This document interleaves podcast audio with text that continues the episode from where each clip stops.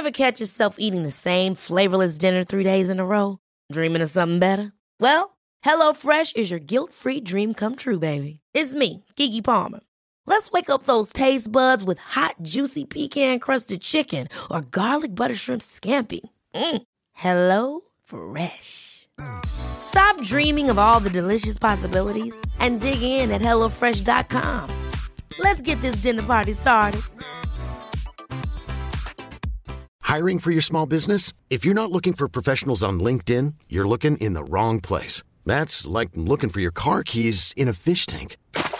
LinkedIn helps you hire professionals you can't find anywhere else, even those who aren't actively searching for a new job but might be open to the perfect role. In a given month, over 70% of LinkedIn users don't even visit other leading job sites. So start looking in the right place. With LinkedIn, you can hire professionals like a professional. Post your free job on linkedin.com/achieve today.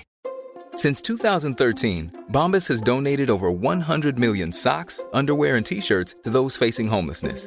If we counted those on air, this ad would last over 1,157 days. But if we counted the time it takes to make a donation possible, it would take just a few clicks. Because every time you make a purchase, Bombas donates an item to someone who needs it. Go to bombas.com/ACAST and use code ACAST for 20% off your first purchase. That's bombas.com/ACAST, code ACAST. Oh, hi, chickens. Now I'm out of the theory time. I'm out of the Time Eddie and Cosmic Ray terrible cabaret show. Because I've been talking about before the Christmas special, and now I'm going to be talking about the Christmas special. I thought maybe you might want a recap of what happened when I watched it the first time. So this is the episode that went up on Boxing Day in Australia. Feel free to skip it. But it was a bonus, so it's just going to sit here. And then the next episode will be a new one. This is the fabulous Adam Richard, and I have a theory.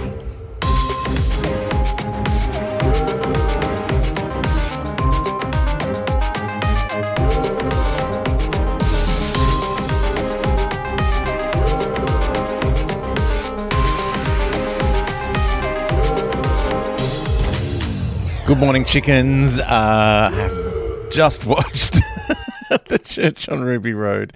How are we feeling about it? Are we excited? I would love to get your thoughts and theories, but I won't get to them until about a week or so because I'm locked in a time bubble. Well, old me is. I'm out of the time bubble now. So I've watched the Christmas special, and I've got to say, after three kind of big bombastic episodes, it felt a little flat. Did anyone else feel like that? Like, I loved Shudi. I thought he was great. Millie Gibson's great. Davina McCall was hilarious. I'm very intrigued by what's going on with Anita Dobson living next door and breaking the fourth wall very weirdly at the end there after the Disney commercial, which we all saw in Australia. Because, like, that was where there was I'm guessing the BBC had the trailer that you can see online if you go on YouTube to the Doctor Who channel. But we just got this New Home, New Who Spring 2024, which is weird because spring for us is like 9 months away. So, yeah, we like spring doesn't work around the whole world, Disney. You've got to give us a month. Anyway. But yeah, like I loved the Goblin song and then the Doctor and Ruby having a sing. Like that was hilarious. And I do love that Mavity is still part of the equation. I don't know. I thought when the Doctor went back to save Ruby, he was going to meet the mum and give her some kind of closure. And then I'm like, is the mum meant to be Mrs. Flood next door? Or is she someone else? I don't know. I have many questions. But yeah, it was, and I don't know if I don't want to say that I'm disappointed. I enjoyed the episode. Like I enjoy all of the Russell T. Davis kitchen sink business. Like, I love that, you know, the majority of it was just set in this attic flat. And we got like a cute little bit of exposition making the TV show with Davina McCall at the start. But yeah, I liked all of that. I loved Grandma constantly, desperately needing her cup of tea. Just, she's like, she was just delightful. And then there was the very odd turn left moment when the goblins went to get the baby Ruby, which was kind of gross. Like, what, the concept of eating the babies, like the whole... Like, I get it. Fairy tales are gross and horrific. And, you know, we've had a few weeks to get used to the idea of the baby eating because we've seen the song. But, yeah. But then the church steeple going through the goblin, like, I don't know. There's some weird kind of odd subtext to that I find... really peculiar. And I mean, I guess that on some level it's like, you know, the church did destroy a lot of folklore during the Dark Ages because it was, you know, blasphemous. So, and you know, it's like, you know, if anyone that is really devout, you know, you see them in the US, like people who claim that Harry Potter is satanic. I mean, we think Harry Potter is satanic for a completely other reason. Although, you know, I still enjoy Harry Potter. Like, you know, you can enjoy the game and hate the creator. It's still fine. But yeah, I mean, not that I really hate J.K. Rowling. I just feel quite sorry for her.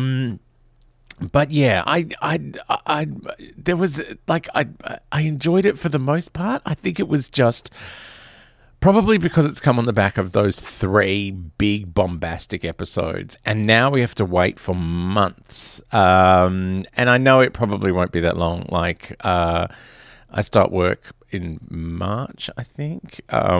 So. Yeah, it'll probably be all coinciding and I'll be like, oh my God, why does this have to happen now? But yeah, there was just something kind of... I feel like because it feels like it was the first episode of a series and that we were going to go straight into the next one because there's so many things that you kind of want answers to, like what is going on with old mate next door? Like, why is she so knowing? Like, I felt like it was going to be revealed that, you know, that's Sarah Jane after all this time. Or it's, you know, is it an old companion we've never seen before? Is it an enemy who's lying in wait? Is it, you know... It's Ruby's actual mother. You know, like, she could be anyone. Or she could just be, as happens sometimes in a Russell T. Davis Doctor Who, just someone who accepts everything that they see and they're like, yeah, that's the TARDIS there. Go off your trot.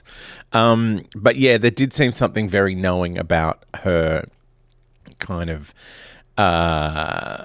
especially when she was nodding Ruby towards the TARDIS. But yeah, I kind of loved how bleak it was when the goblins took Ruby in the past. And the Doctor is still kind of, you know, understanding what's, you know, that things have changed, because the Doctor's not kind of, you know, married to that timeline. But then the Doctor said Mavity, so maybe the Doctor eventually becomes, you know, caught up in the timeline. Or is he just saying Mavity because it's like, well, that's what people say now? Is that the TARDIS using Mavity? I mean, the Mavity thing's going to go on for ages, isn't it?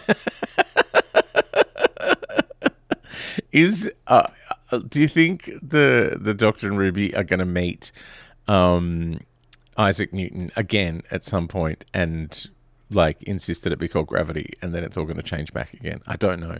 Or is it just going to be Mavity forever now and it's just something that they have to keep...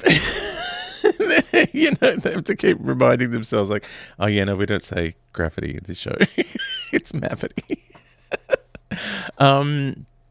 Yeah, I don't know. But yeah, how did you guys feel about it? Like I kind of loved the, you know, the Doctor's excitement at learning how to speak rope. And the implication that this kind of fantastical element, the goblins, has its own internal logic, has its own kind of science, even though it's completely fantastical. Like it's the, you know, the Doctor's like, oh, I can see the inner workings and stuff and how it sort of works.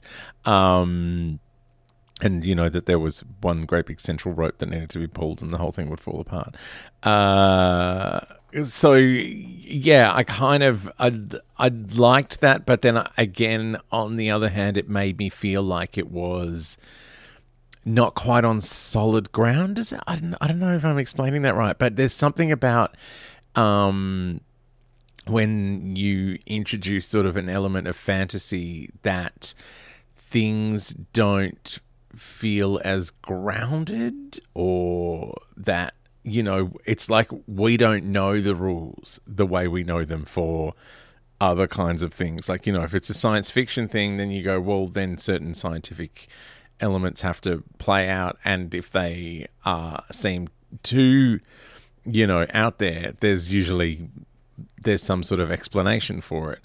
But yeah, but when it becomes fantasy, when you're dealing with like goblins and fairy tale sort of things, there's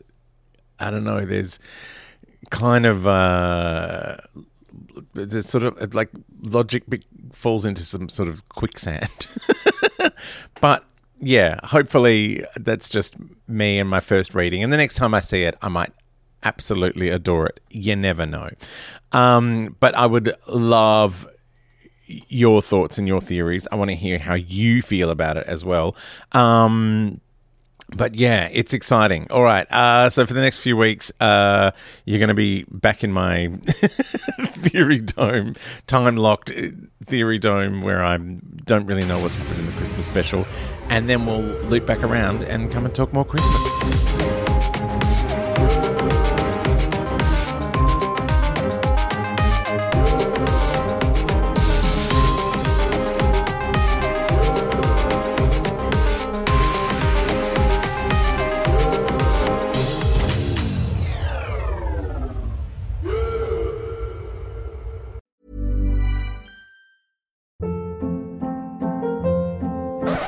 Up. What was that? Boring. No flavor. That was as bad as those leftovers you ate all week. Keke Palmer here, and it's time to say hello to something fresh and guilt-free. HelloFresh. Jazz up dinner with pecan-crusted chicken or garlic butter shrimp scampi. Now that's music to my mouth. HelloFresh. Let's get this dinner party started. Discover all the delicious possibilities at HelloFresh.com.